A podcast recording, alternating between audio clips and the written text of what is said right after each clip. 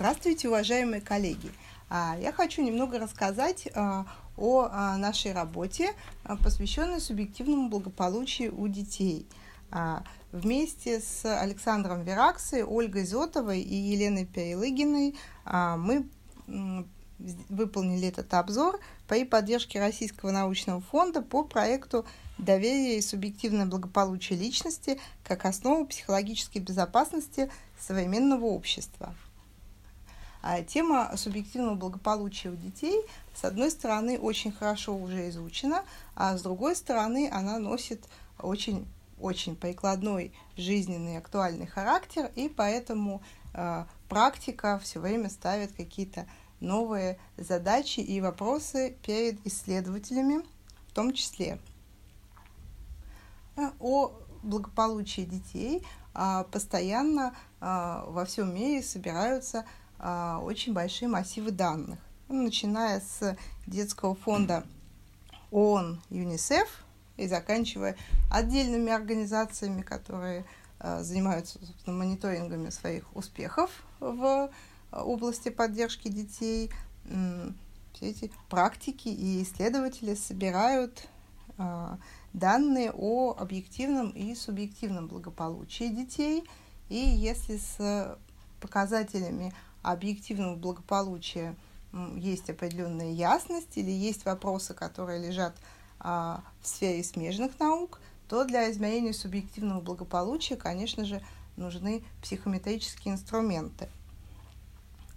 В нашем исследовании мы а, рассмотрели э, несколько разных типов а, таких инструментов, которые используются в мировой практике, в основном, конечно, а, по данным англоязычных публикаций, а мы обнаружили, что многие из этих инструментов уже переведены на русский, адаптированы, апробированы, и психометрические результаты, которые получаются а, на выборках российских детей, в общем-то, соответствуют результатам на выборках в тех странах, в которых эти опросники возникали, да, то есть наши дети и подростки а, ну, примерно так же благополучно себя чувствуют, как дети в там, США, Великобритании.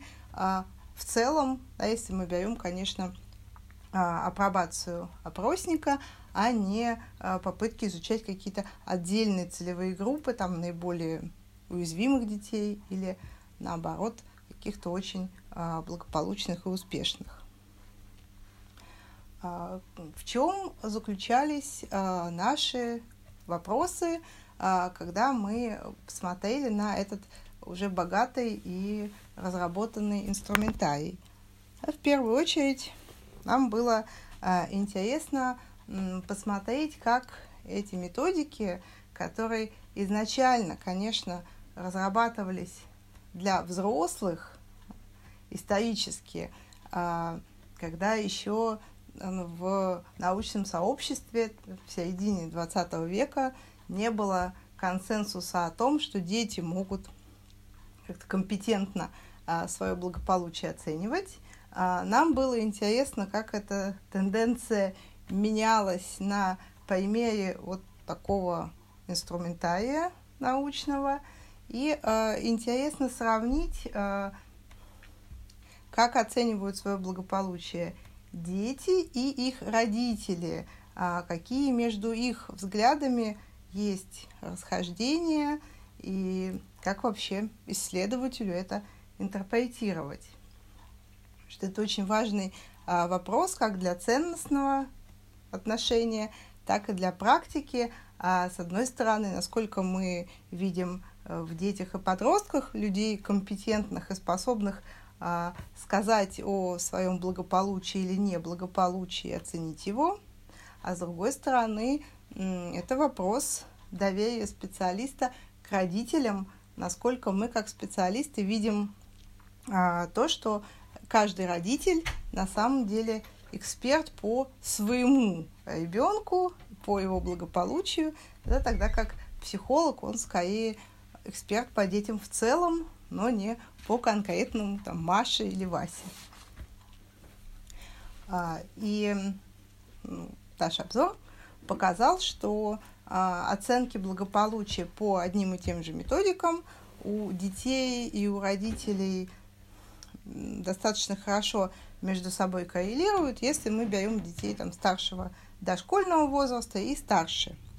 Хотя есть некоторая специфика в их ответах.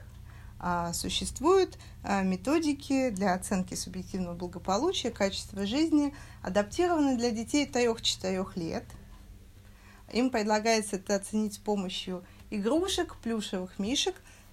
Двумя мишками задается шкала. Например, один мишка а, всегда делает все хорошо и у него все получается, а другой мишка всегда делает все плохо и всегда терпит неудачу. Да? И ребенок должен как-то расположить себя на этой шкале между двумя такими полярными мишками. И оце- самооценка благополучия детей 3-4 лет оказалась совершенно не совпадающей с тем, что э, оценивали их родители, но такого рода работы на самом деле не отвечают на вопрос, насколько компетентны эти трехлетние дети в оценке своего благополучия, потому что здесь могут быть всякие искажения со стороны как раз родителей, как взрослых, которые могут просто быть еще не в курсе, что творится на душе у их трехлетнего, может быть, не очень хорошо говорящего о сложных вещах ребенка, или могут еще не интерпретировать внутреннюю жизнь таких маленьких детей да, в понятиях каких-то внутренних переживаний, внутреннего опыта, а как-то относиться к этому проще. Да, поэтому э, по поводу э, совпадения оценок благополучия детьми и их родителями ну, скорее у нас остались вопросы, ну, хорошие вопросы, которые требуют, может быть, не скорейшего ответа, а более внимательного исследования. И вторая задача, которая перед нами стояла, это э, посмотреть на то, насколько эти э, методики, эти инструменты, которые вошли в обзор, э, чувствительны к динамике а, субъективного благополучия с возрастом. И можно совершенно с другой стороны зайти и спросить, а вообще какова динамика субъективного благополучия с возрастом из детства к подростничеству, если мы ну, доверяем нашим инструментам и считаем, что они измеряют ее правильно и чувствительны колебаниям. И оказалось, что э, практически ну, во всем мире, там, в разных, очень разных культурах, в разных странах по а, уровню экономического благополучия, а, получаются результаты, указывающие на то, что а, в подростковом возрасте благополучие начинает снижаться от младшего подросткового к старшему. подростки оценивают свою удовлетворенность жизнью, свой, свой опыт как-то ниже, чем дети. И у этого тоже может быть а, масса интерпретаций, да, начиная с того, что подростки более рефлексивны и действительно осознают все сложности мира, где они очутились, и наоборот, да, э, приписать это каким-то внешним факторам, например, стрессу от школьного обучения, от которого скрыться практически уже нигде нельзя. А, в заключение я хотела бы как-то вернуться к практике, да, что вся, все эти вопросы и все эти ответы, которые все-таки а, в нашем обзоре тоже есть, дают для практики. А, ну, самый такой очевидный ответ – это то, что а, вопросы, да, насколько дети чувствуют себя благополучно, насколько а, наша с ними работа позволяет этот уровень благополучия повышать, да, а, как мы его операционализируем, да, на какие его аспекты мы влияем.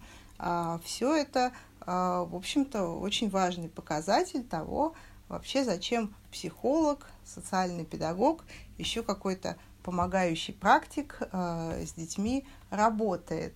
И если говорить про совсем практические аспекты, то все больше крупных грантодателей в России, поддерживая э, проектные инициативы, связанные там, с помощью детям, подросткам или семьям в целом, э, все чаще включают э, показатели, связанные с благополучием, в отчетность, которую они от э, поддержанных ими проектов требуют.